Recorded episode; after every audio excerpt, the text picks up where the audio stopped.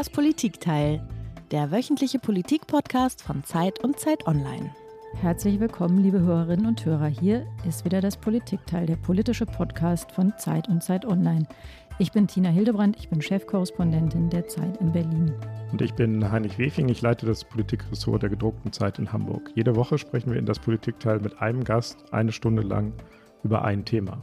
Ja, und diese Woche wollen wir über ein Thema sprechen, das Deutschland, das die ganze Welt im letzten Herbst sehr bewegt hat, wo es große Angst gab und Sorgen und dann anscheinend sowas wie eine vorsichtige, vorläufige Entwarnung, bis sich allerspätestens in den letzten Wochen gezeigt hat, die Hoffnung war, vergebens, verfrüht. Die Entwarnung war auf alle Fälle verfrüht. Es geht um Afghanistan, genauer gesagt um die Frauen in Afghanistan. Wie es Ihnen heute geht, wie Sie leben, worauf Sie hoffen können, ob Sie überhaupt noch auf etwas hoffen können, über all das wollen wir mit einer Kollegin sprechen, die sich in der Region sehr gut auskennt, die für die Zeit vom Libanon aus über den Nahen Osten berichtet und die gerade erst in Afghanistan war, unter anderem in einer Geburtsklinik. Herzlich willkommen, Lea Friese. Hallo Tina, hallo Heinrich. Hallo Lea. Wie alle Gäste hast auch du uns ein Geräusch mitgebracht.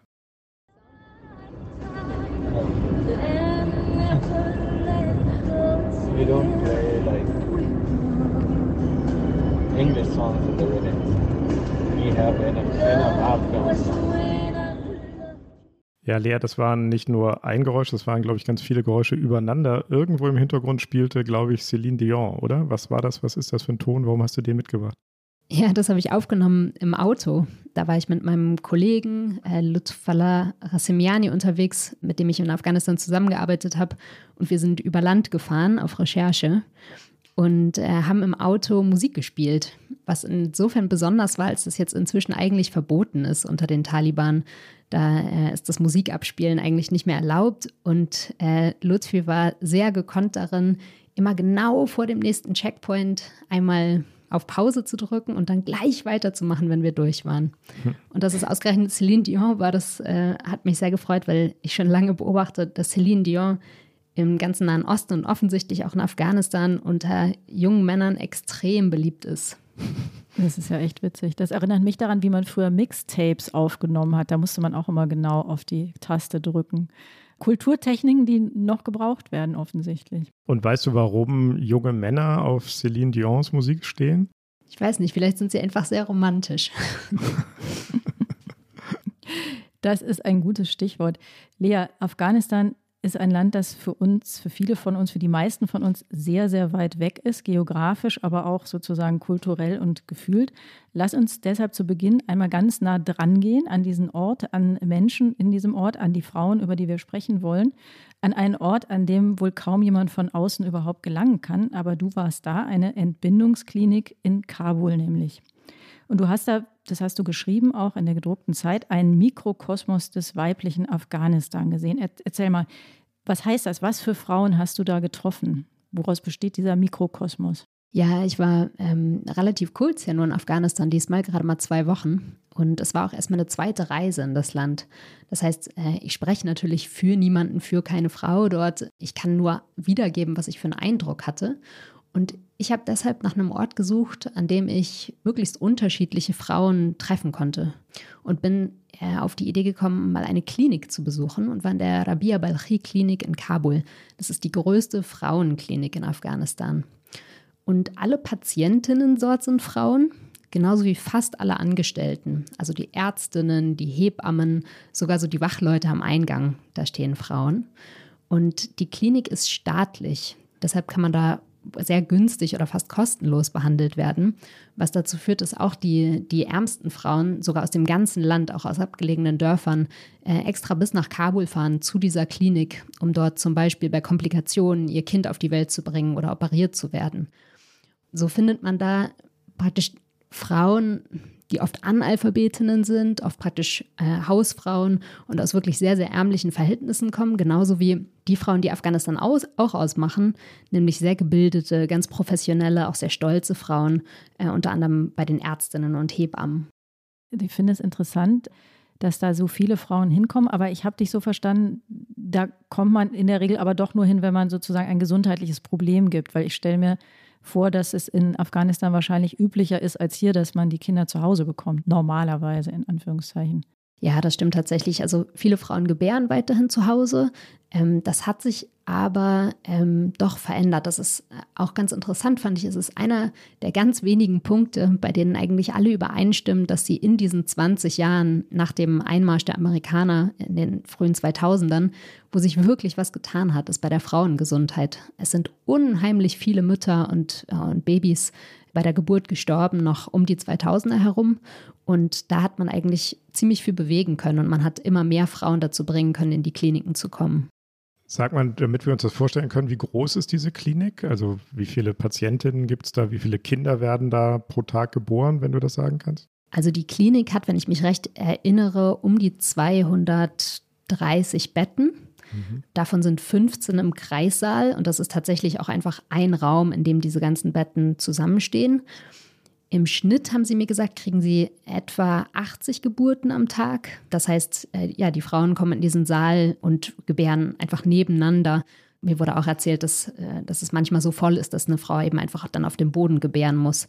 Das war allerdings, als ich da war, nicht der Fall. Da hatten wir einen relativ ruhigen Tag, sagten die Hebammen. Da sind am Ende so ungefähr 70 Kinder geboren. Und wie ist die Ausstattung in dieser Klinik? Ist das sehr modern oder eher primitiv oder irgendwo in der Mitte?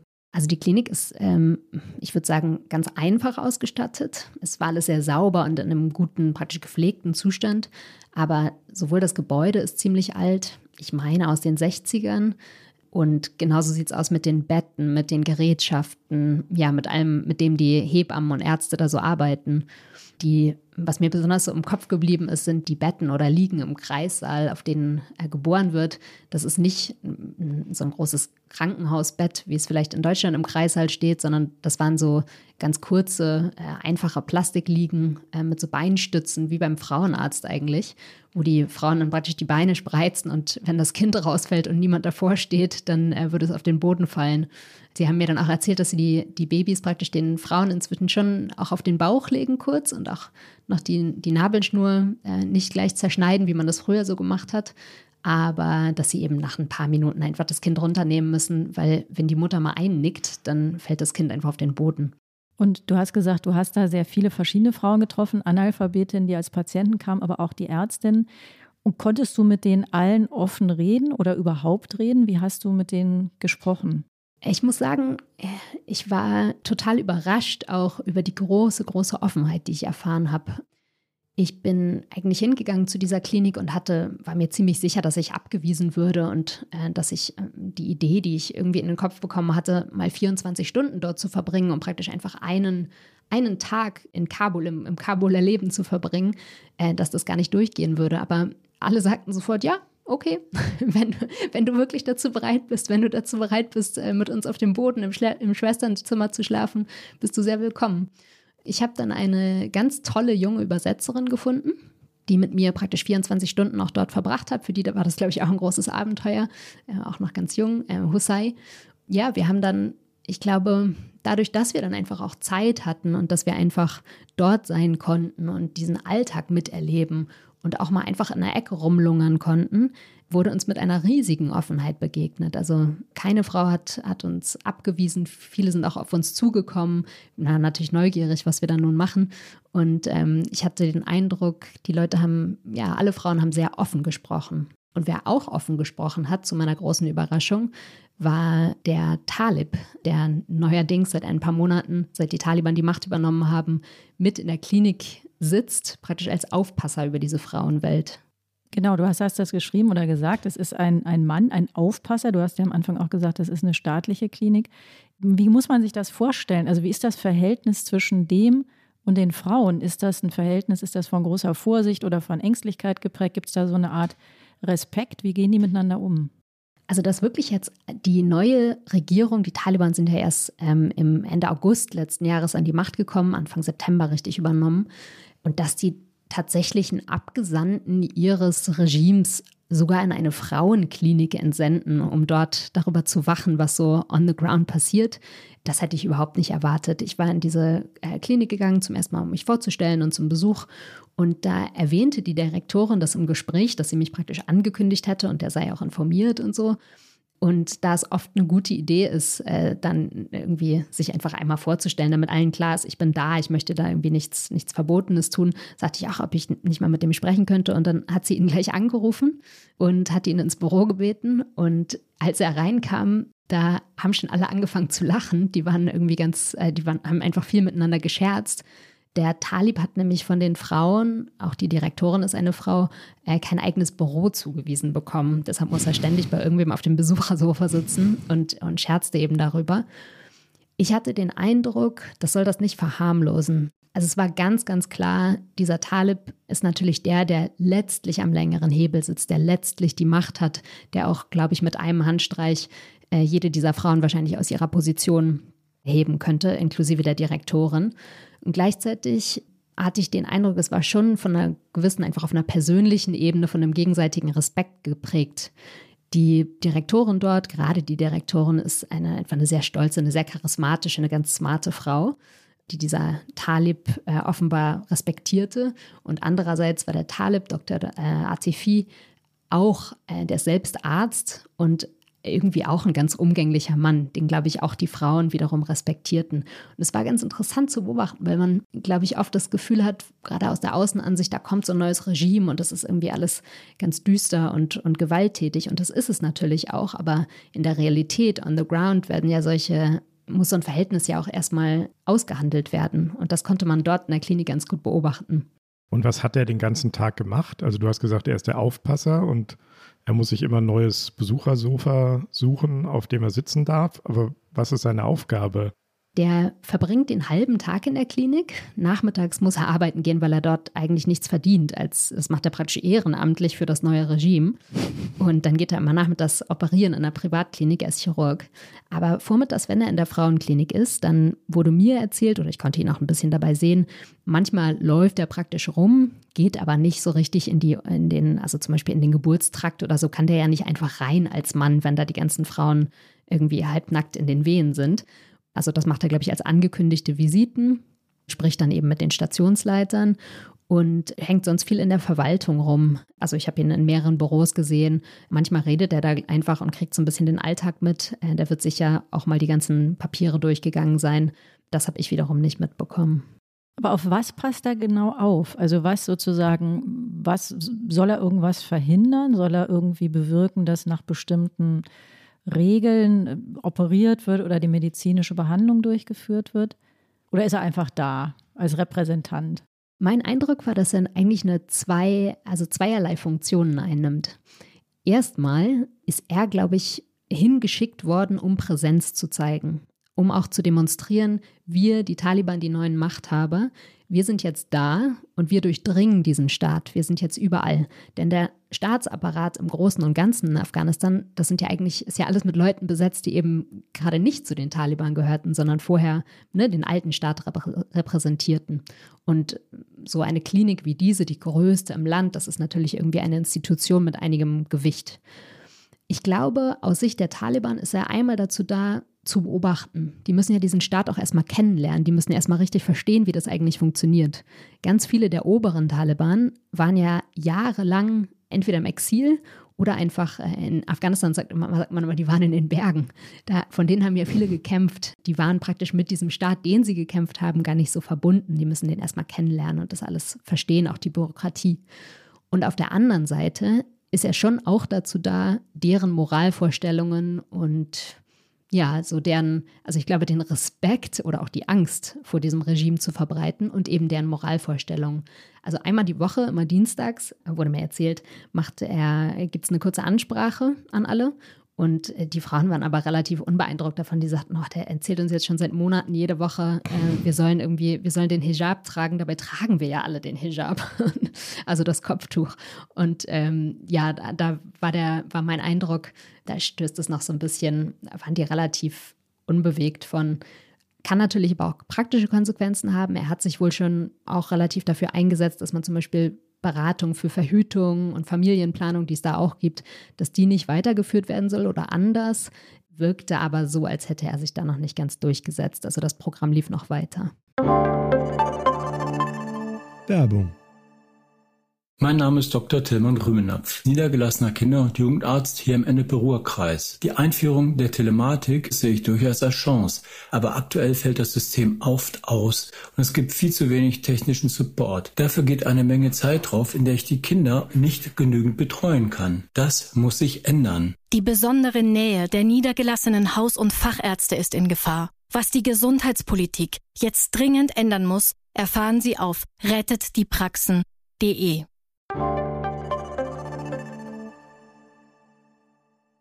Lea, jetzt hast du schon ein paar Mal an ein paar Stellen gesagt, das klingt ja also fast geradezu friedlich und idyllisch, will man nicht sagen, aber irgendwie auskömmlich auf eine Art. Aber du hast schon an ein paar Stellen gesagt, äh, du willst das nicht verharmlosen oder es gibt auch Angst im Hintergrund. Lass uns den Blick einmal vielleicht weiten auf die, auf die generelle Situation. Eigentlich hatten die Taliban ja zugesichert, dass Mädchen nach dem 20. März wieder auf weiterführende Schulen gehen dürften. Das ist dann nicht passiert. Hatten Sie das nie vor? Wie ist die Lage der Frauen generell im Land? Wo sind all die Frauen, die jetzt Dinge nicht mehr dürfen, die sie vorher durften? Was machen die?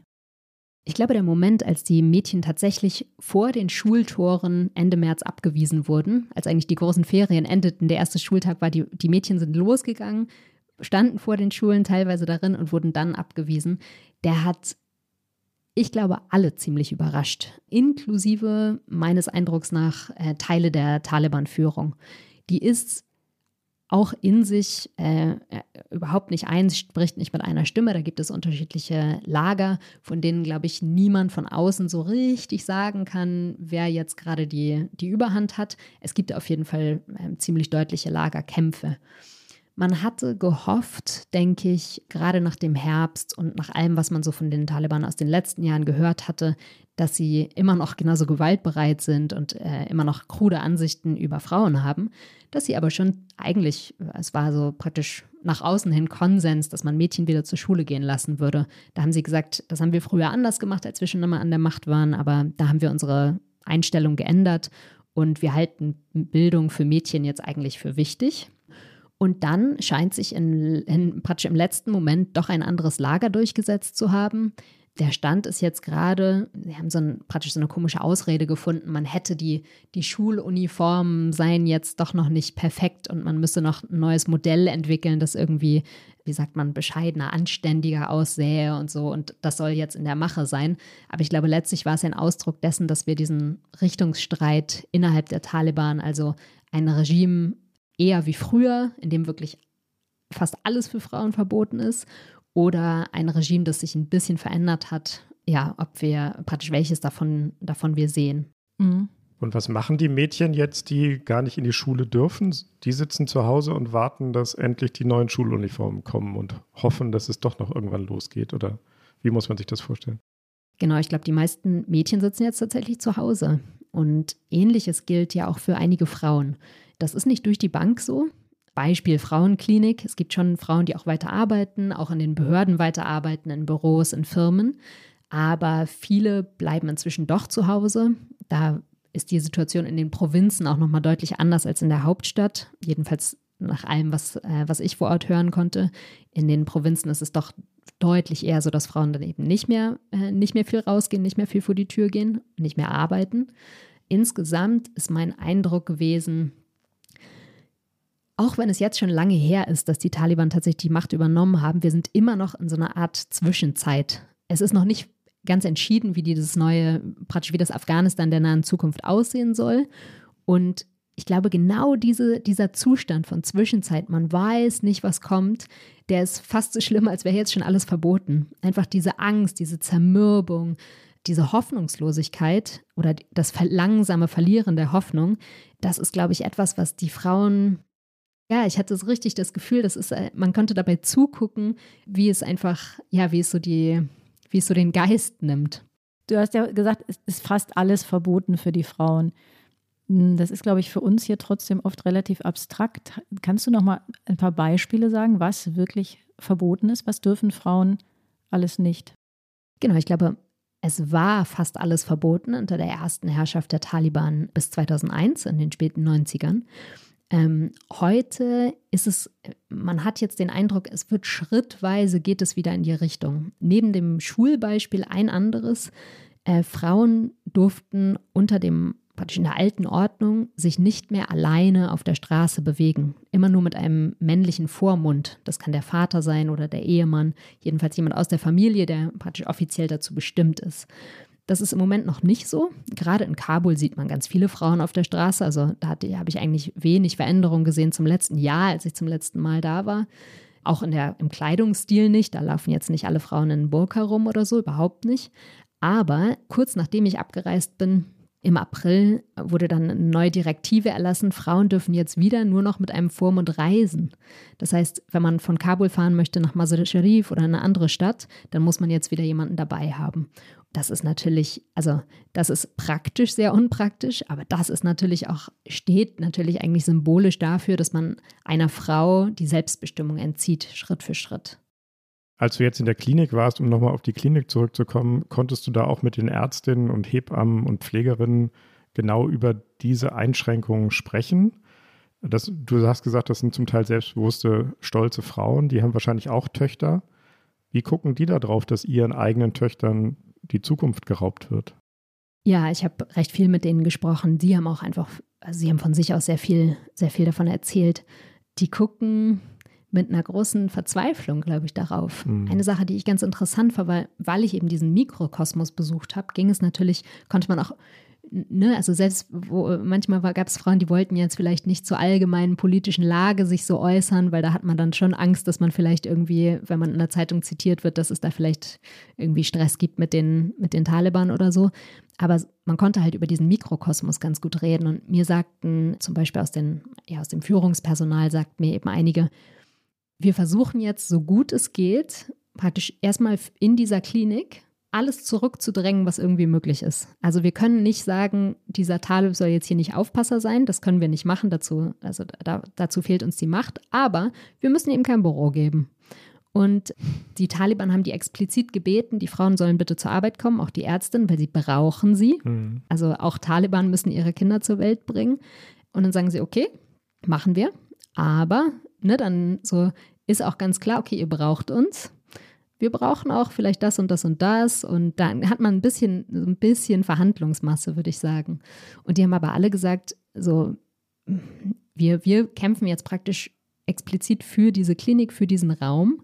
Aber wir können nicht öffentlich mehr sagen. Also mhm. wir können nicht uns öffentlich hinstellen und ein Interview geben und sagen, keine Ahnung, wir sind gegen diese Regel mit dem Vormund, weil dann wären wir sofort weg vom Fenster. Und nun, 20 Jahre nach ihrem Sturz, sind die Taliban wieder an der Macht und geben sich auf Pressekonferenzen und in Interviews plötzlich ganz gemäßigt. Die Zweifel an diesem vermeintlichen neuen Kurs aber, die sind gewaltig. Vorsichtshalber übermalen sie in Kabul schon einmal Frauenbilder. Vereinzelt protestieren Frauen gegen die befürchteten Einschränkungen ihrer Freiheit. Entgegen aller öffentlichen Beteuerungen haben die Islamisten die Rechte der Frauen vielerorts bereits massiv beschnitten. Am öffentlichen Leben sollen sie am besten gar nicht teilnehmen.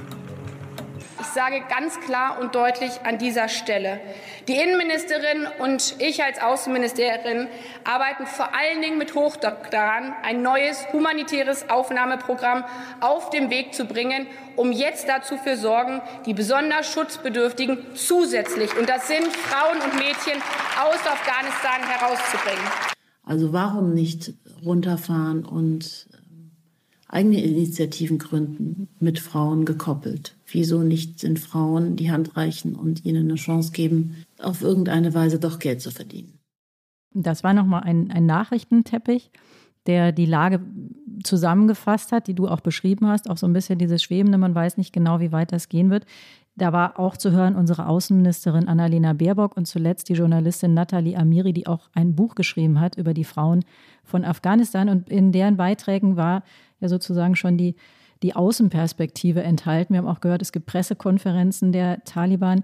Und das führt zu einem etwas kniffligen Thema, nämlich dem, der Frage, wie gehen wir, wie geht der Rest der Welt mit den Taliban um? Wie hilft man der Bevölkerung? Und wie hilft man den Richtigen? Du hast geschrieben, viele Mitarbeiter im Gesundheitswesen würden von westlichen Organisationen, darunter dem Internationalen Komitee vom Roten Kreuz, bezahlt. Auch viele Lehrer werden von Hilfsorganisationen bezahlt. Gleichzeitig hat der Westen die Hilfe für Afghanistan größtenteils eingefroren, um die Taliban zu ächten. Das heißt, es gibt also so eine Art Staat im Staat, der unterhalten wird, während man gleichzeitig die, die jetzt die Staatsmacht da innehaben, versucht irgendwie zu bestrafen. Was ist das für eine Konstruktion? Wer, wer profitiert davon? Wem hilft das? Ja, ich glaube, der Westen hat sich im, in Afghanistan ja eine sehr beschämende Situation manövriert. Man hat versagt eigentlich in allen Zielen, die man dort erreichen wollte. Und jetzt will man die Taliban weiter ächten, kann aber auch keine richtige politische Alternative dazu anbieten.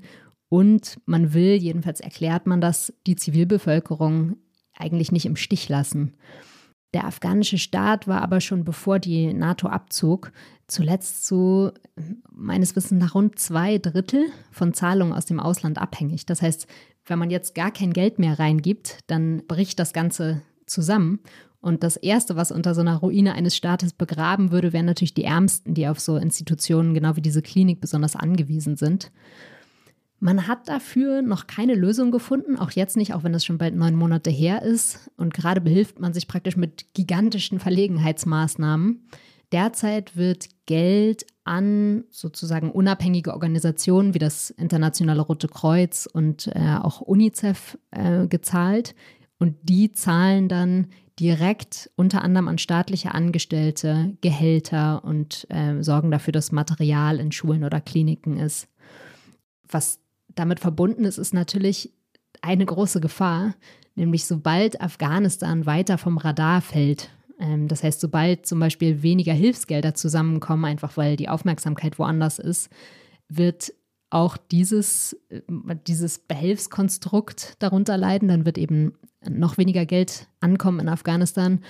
Und wenn es dann noch schlimmer wird, als es gerade schon ist, die humanitäre Situation ist sehr, sehr vertrackt, dann äh, werden wir wahrscheinlich nur noch wenig davon hören.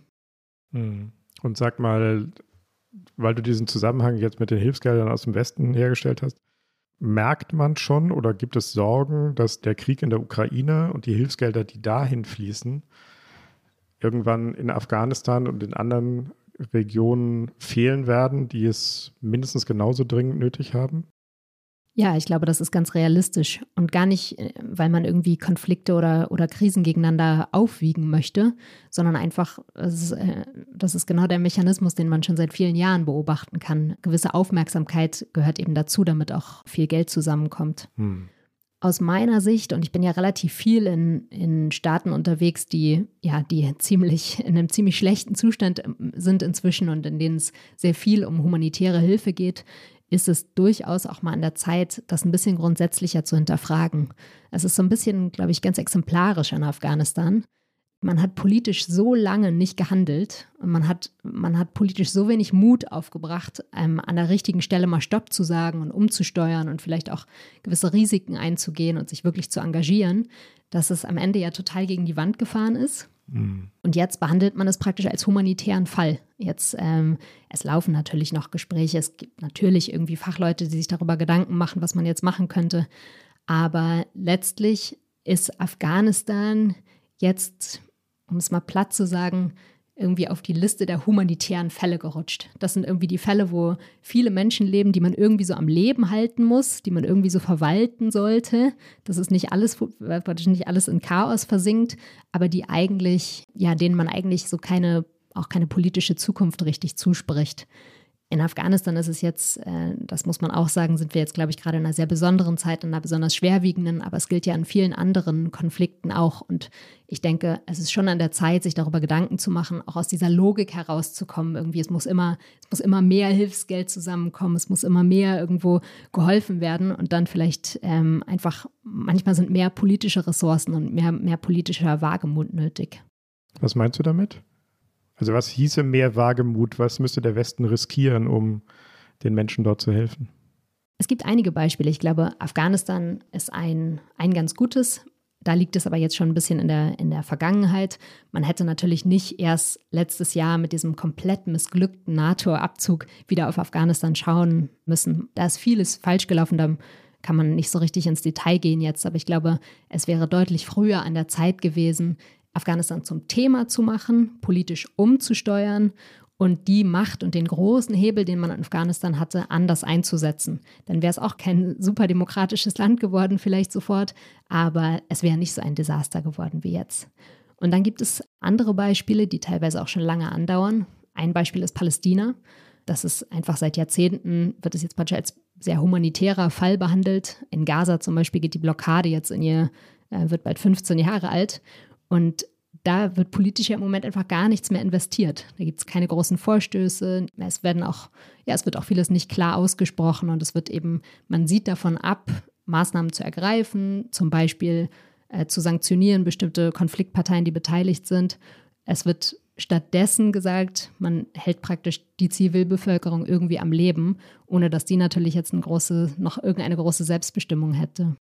Bei den Taliban würde mich nochmal interessieren, ist das den Taliban eigentlich peinlich, dass sie im Prinzip so abhängen von, du hast gesagt zwei Drittel, ich glaube irgendwo mal die Zahl 75 Prozent gelesen, ähm, sind sie abhängig, also 75 Prozent der Mittel kommen von außen. Wenn es jetzt irgendeine Art von äh, Gegnerschaft oder Opposition, die es wahrscheinlich in der Weise nicht äh, gibt, gäbe oder Ansätze davon, dann wäre das ja natürlich auch ein Argument, ähm, gegen das man sich verteidigen muss, zu sagen, ihr kriegt, kriegt eigentlich gar nichts auf die Reihe. Spielt das eine Rolle? Gibt es ähm, da Bestrebungen, da sozusagen sich davon auch unabhängig zu machen? Und gibt es da überhaupt Debatten drüber? Ja, ich glaube, die Ironie äh, ist da und die sehen die Taliban auch selber. Es gibt jetzt in, in ganz Kabul sind so große, da wird immer ganz viel an, äh, an die Wände gemalt, so wie wir uns irgendwie Poster hängen oder so. Und äh, da haben die Taliban ganz große Wandgemälde machen lassen, wo dann steht irgendwie, wir wollen Frieden mit der Welt, äh, wir wollen gute Beziehungen mit dem Ausland und so. Die machen auch sehr explizit, dass sie Geld aus dem Ausland wollen und auch aus dem Westen wollen und auch davon abhängen. Da können sie natürlich jetzt auch noch sagen, nicht unsere Schuld. Äh, wir waren 20 Jahre nicht an der Macht, den, den Staat vernünftig aufbauen. Das hätten unsere Vorgänger machen müssen. Und es ist auch nicht so, dass sie nicht versuchen, jetzt neue Geldquellen anzuzapfen. Sie sind zum Beispiel mit relativ viel Energie gerade hinterher, zum Beispiel Investitionen aus China zu bekommen oder bestimmte Konzessionen für die Minen. Es gibt einige große Vorkommen von natürlichen Ressourcen, die anzuzapfen und praktisch da äh, eigenes Geld zu machen. Und ich ja, ich weiß, manchen fällt hier schwer, den Begriff auszusprechen, aber eigentlich ist es ganz simpel. Es geht um Repräsentanz, es geht um Rechte und es geht um Ressourcen. Denn wenn die Hälfte der Bevölkerung nicht gleichberechtigt beteiligt, repräsentiert oder auch bezahlt ist, sind Demokratien nicht vollkommen. Und zum anderen erleben wir weltweit, dass der Abbau von Rechten von Mädchen und Frauen auch ein Gradmesser für das Erstarken von autoritären Kräften ist. Und das gilt in ganz besonderer und furchtbarster Art und Weise für Afghanistan. Ja, das äh, unaussprechliche Wort, das auch unsere Außenministerin Annalena Baerbock hier gerade nicht gesagt hat, ist feministische Außenpolitik. In Deutschland wird viel darüber gestritten, Lea, was davon zu halten ist, ob man sowas braucht, ähm, ob das Quatsch ist.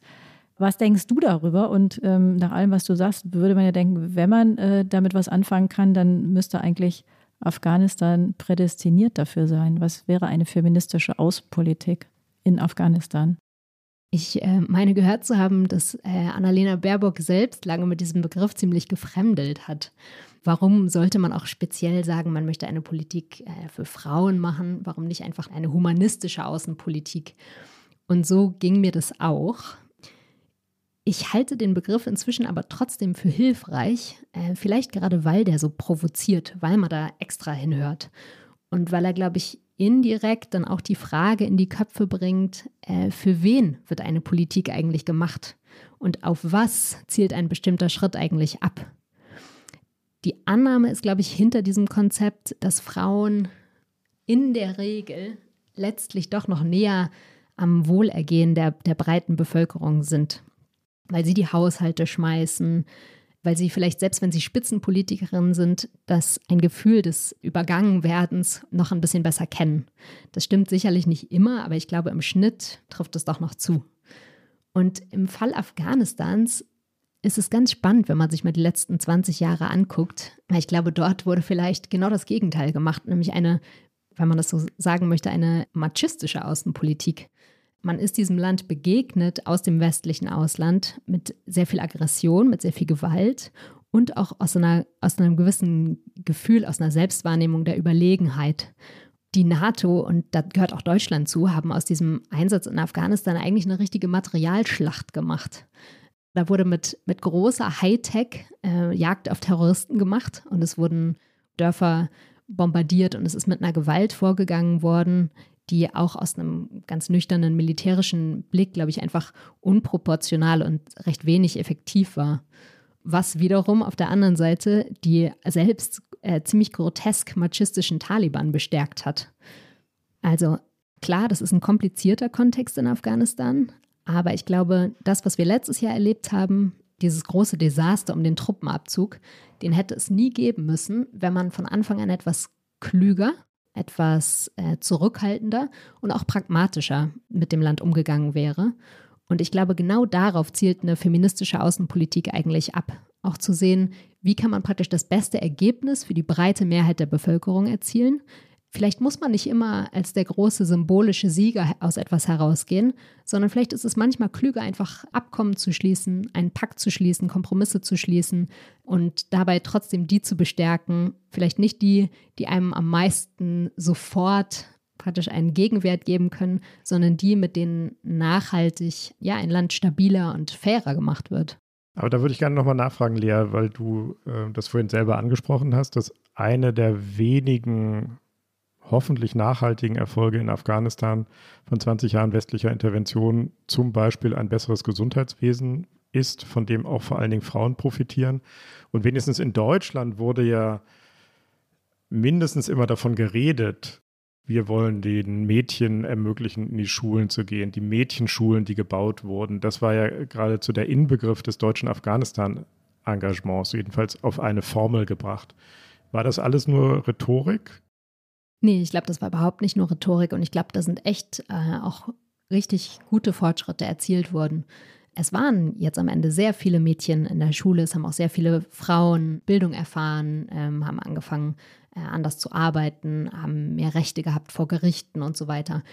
Genau das Gleiche gilt in der Frauengesundheit. Ich glaube, es ist aber eben nicht möglich, Frauen zu bestärken, wenn man auf einer anderen Ebene, die vielleicht im politischen Diskurs eher so als, als Sicherheitsebene mhm. benannt wird oder als aus dem militärisch-Polizeikomplex, wenn man dort äh, eben nicht nachhaltig für Sicherheit sorgen kann und wenn man dort auf eine Art vorgeht, ja, das, in Afghanistan hat das so ganz merkwürdig parallel existiert. Also es gab irgendwie dann so Mädchenschulen, die auch super funktionierten, aber im Nachbardorf wurden halt die ganze Zeit ähm, mit Kampfjets einfach bis zuletzt ja überall äh, Dörfer bombardiert, völlig äh, mhm. praktisch sehr ineffektiv. Das kann halt nicht so, dann, dann kann sich was entwickeln, aber dann, dann bricht es halt auch wieder zusammen und genau das haben wir ja gesehen. Das, was du sagst, Lea, das ist auch mein Eindruck, dass Annalena Baerbock, die jetzt da sozusagen die Protagonistin dieser feministischen Außenpolitik ist, selbst am Anfang relativ skeptisch war. Inzwischen ist aber auch ihre Begeisterung wie deine gewachsen, auch weil sie sagt, es ist oft ein sehr konkreter Hebel, wenn man in äh, Länder kommt, nicht allgemein irgendwie was über Menschenrechte zu erzählen, die verbessert werden müssen, was dann ebenso routiniert sozusagen angehört und wieder beiseite gelegt wird, sondern zu sagen, wir können euch äh, zum Beispiel nicht unterstützen, wenn äh, die Mädchen nicht in die Schule können oder wenn die Frauen dies oder das konkret nicht können, weil das zum einen verständlich ist und auch ein sehr konkreter Hebel. Jetzt hast du in unserem Vorgespräch, das wir geführt haben, gesagt, dass äh, das stimmt, aber den Hebel haben die Taliban auch schon entdeckt. Ja, und nicht nur die Taliban. Ich glaube, das gilt äh, in vielen Kontexten inzwischen. Man hat praktisch verstanden, dass bestimmte Schlagwörter, und das können die Frauen sein, ähm, das ist inzwischen auch zum Beispiel auf das Klima oder so, dass die einfach äh, wichtig sind, auch in so einem bürokratischen Apparat. Das ist ja letztlich auch Außenpolitik, ist ja auch eine, auch eine Bürokratie und muss irgendwie auch kommuniziert werden und muss am Ende auch dokumentiert werden. Und es geht um Zahlen und, äh, und Berichte und so weiter. Und wenn man da praktisch bestimmte ja, bestimmte Kriterien erfüllt, dann kann man, glaube ich, also dann ist die Annahme oft, man kann die andere Seite vielleicht zufriedenstellen. Und es gibt tatsächlich einige, äh, auch in, ja, in ganz unterschiedliche Länder und auch in ganz unterschiedlichen Themen. Aber ne, irgendwie gibt es einige Länder, die damit hausieren gehen. Ich erinnere mich gerade an Saudi-Arabien. Ich glaube, das, das ist eigentlich ein ganz anschauliches Beispiel aus der letzten Zeit. Da ist das Regime unter dem Mohammed bin Salman, der ja auch den, unseren Kollegen äh, Khashoggi hat ermorden lassen, der hat es auf eine ganz erstaunliche Weise geschafft, dass er, ähm, oder hat es zumindest versucht, dass er sagt, ja, aber ich gebe den Frauen Rechte. Die dürfen jetzt Auto fahren und so weiter. Natürlich gibt er eigentlich keine Rechte, sondern die Frauen haben diese Rechte und er hebt mhm. Beschränkungen auf, die irgendwie anachronistisch da über Jahrzehnte gegolten haben. Aber ja, natürlich, so in der, in der, in der öffentlichen Wahrnehmung ist es erstmal ein guter Schritt und das wird auch irgendwie verzeichnet. Und ich glaube, die Taliban, die haben genau das also ich hatte den Eindruck, die würden wahrscheinlich genau den gleichen Weg einschlagen, dass man sagt, okay, wir lassen die Mädchen in die Schule gehen, dann fragt uns auch keiner danach, äh, wie wir unsere Gefangenen behandeln. Und es ist interessant, dass sie genau diesen Weg jetzt offensichtlich nicht gehen, was ein beunruhigendes Zeichen auch ist. Mhm. Tina, wollen wir hier mal ganz kurz einen Schnitt machen und zu unserer berühmten Rubrik kommen? Ja, das bietet sich an. Wir haben ja schon angefangen, sozusagen hinter die oberflächlichen Vermutungen zu gucken und die Hebel, die auch von zwei Seiten beguckt werden können. Und das passt ja hervorragend zu den Flop 5.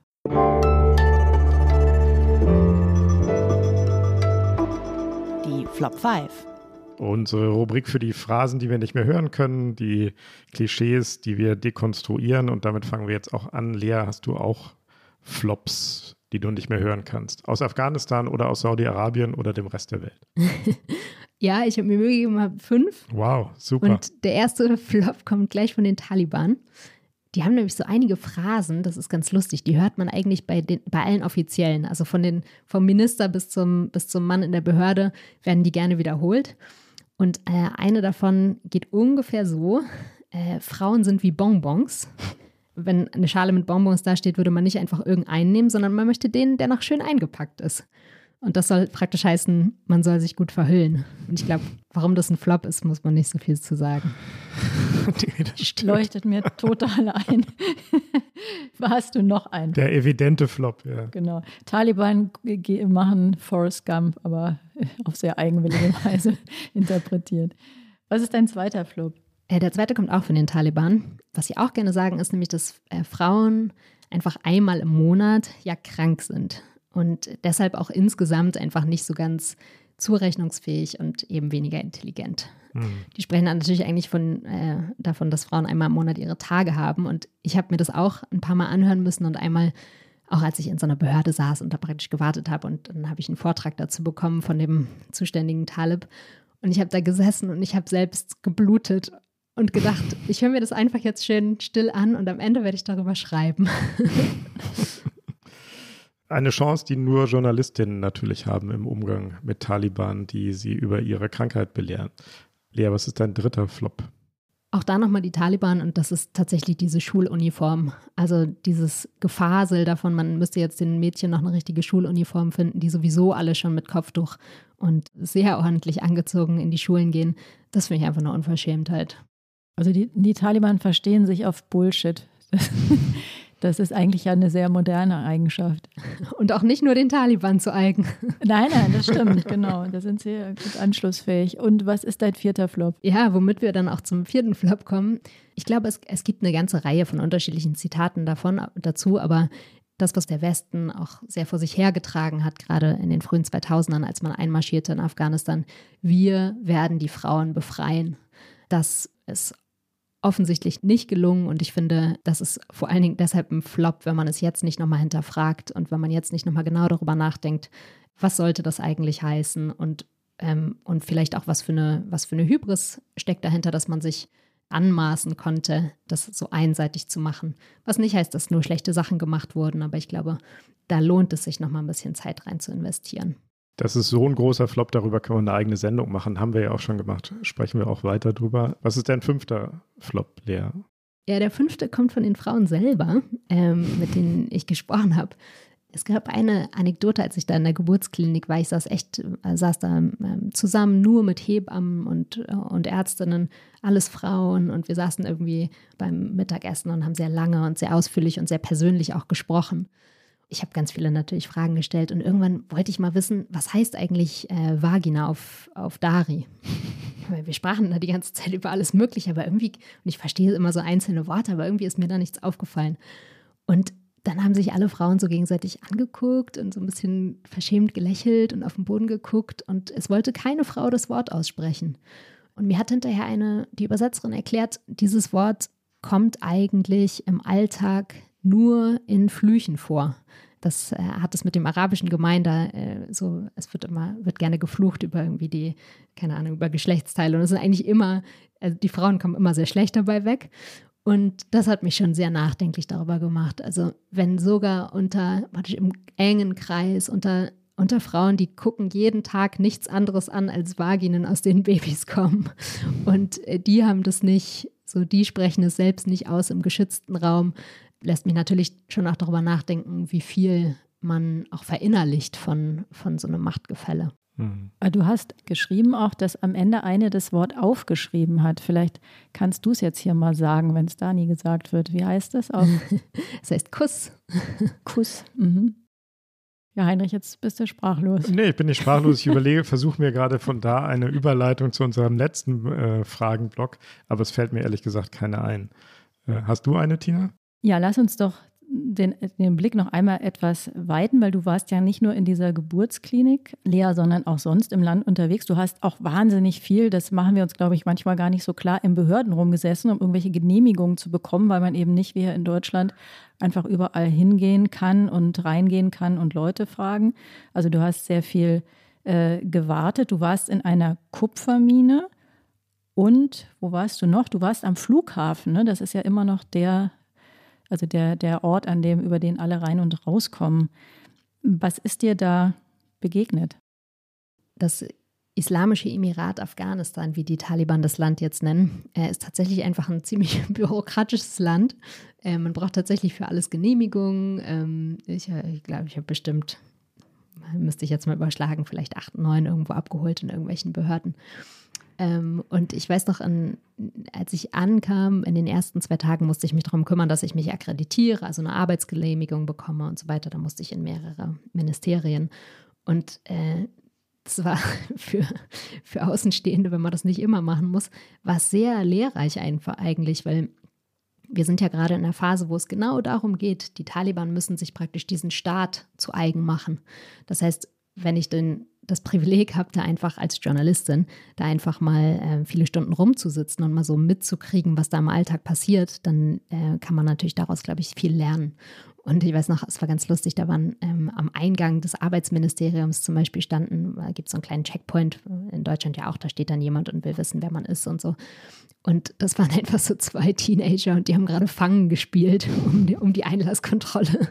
Das sind halt zum Teil auch echt, äh, echt Jungs und, äh, und die, ne, die waren irgendwie, haben jahrelang tatsächlich in den Bergen gekämpft und äh, die haben dann ihre große Kalaschnikow um und ich mache mir, äh, es, es, ist auch gar kein Zweifel daran, dass sie die auch definitiv äh, im Handumdrehen benutzen würden und auch äh, einfach damit Gewalt ausstrahlen und ausüben.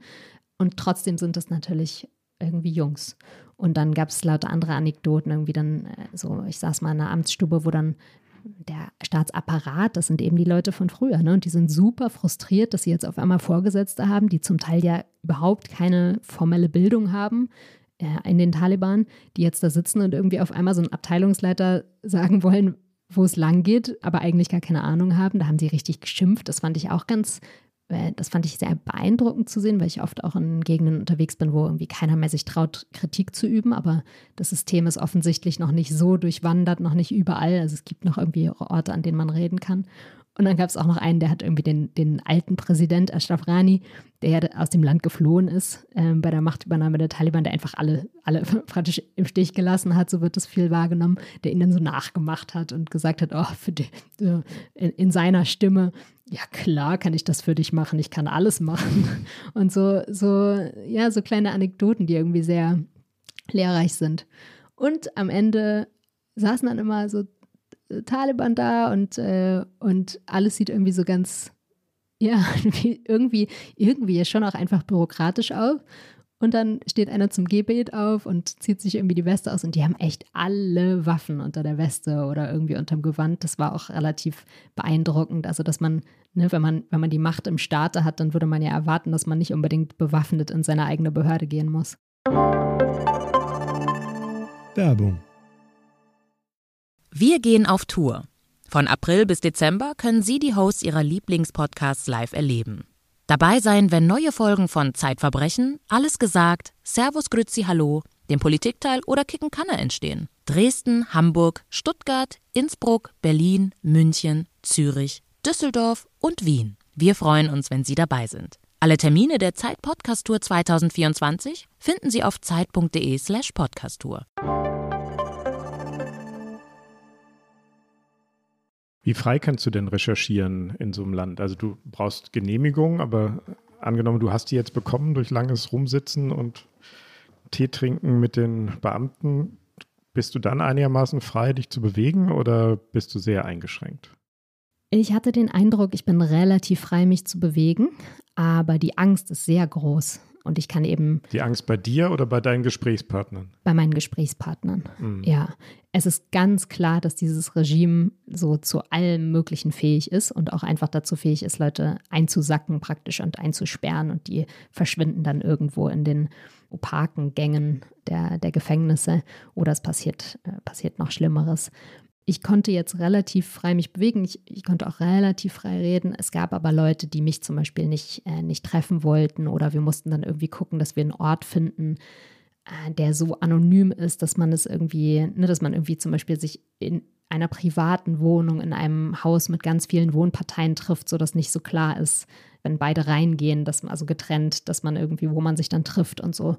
Das ist eine Möglichkeit, ja. Und dann gibt es natürlich auch einige, die nicht sprechen oder nur, nur irgendwie dann verschlüsselt am Telefon.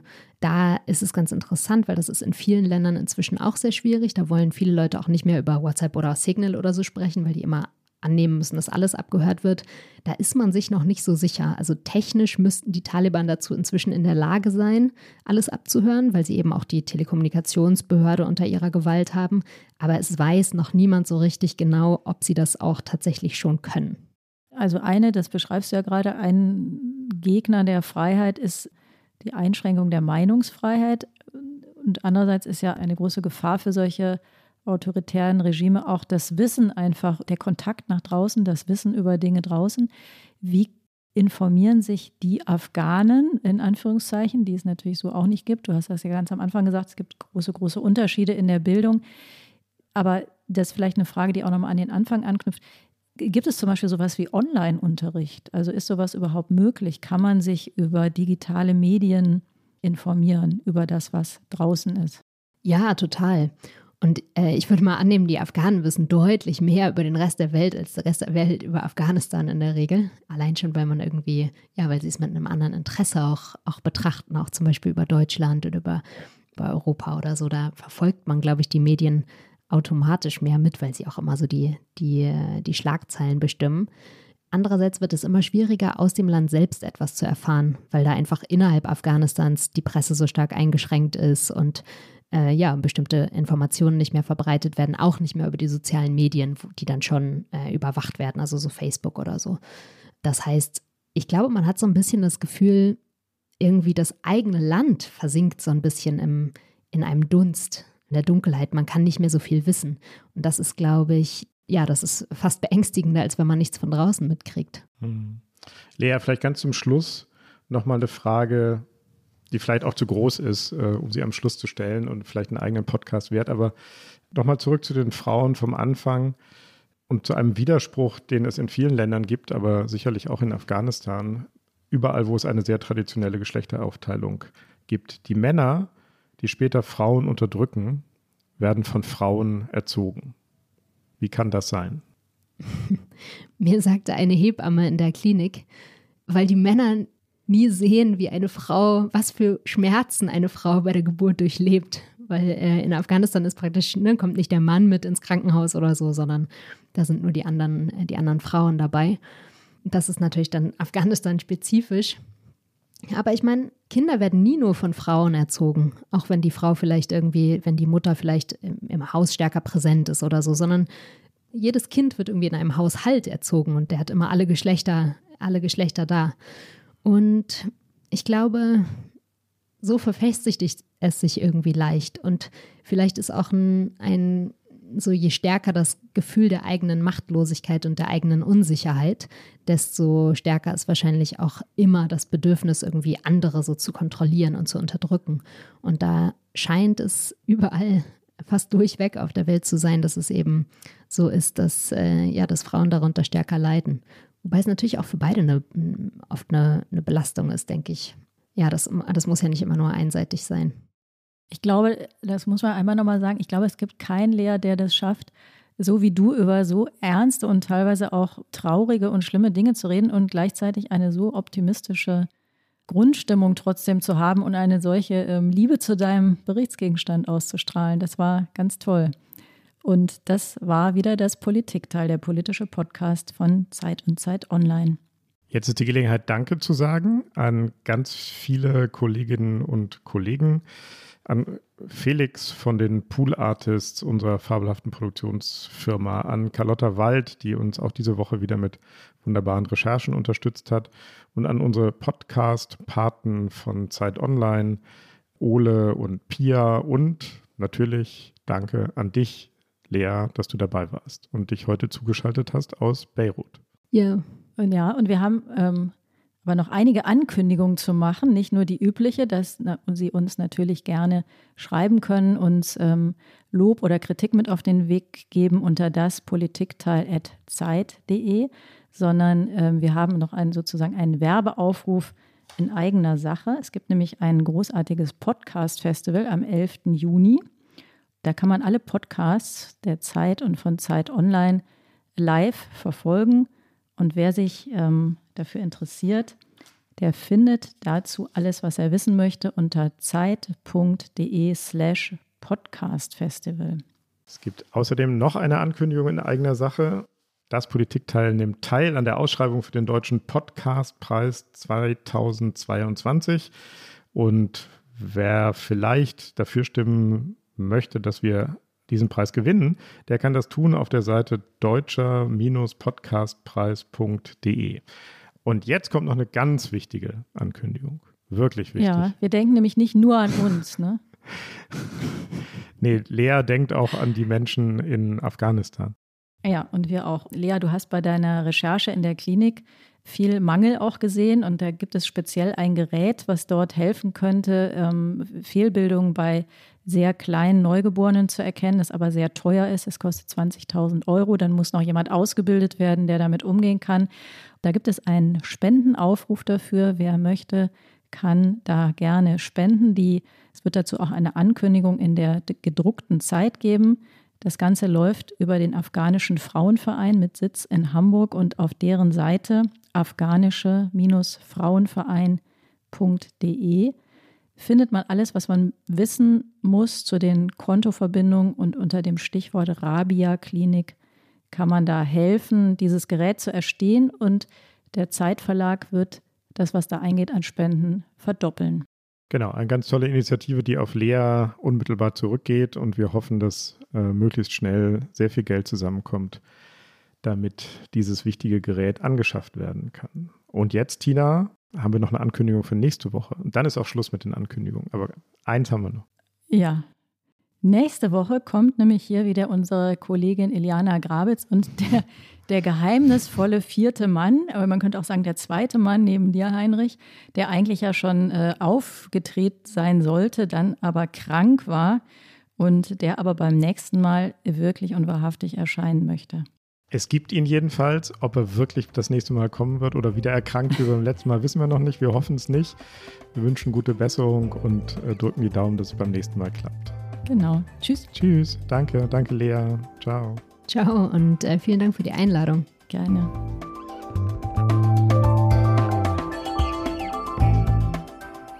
Das Politikteil ist ein Podcast von Zeit und Zeit Online, produziert von poolartists.de.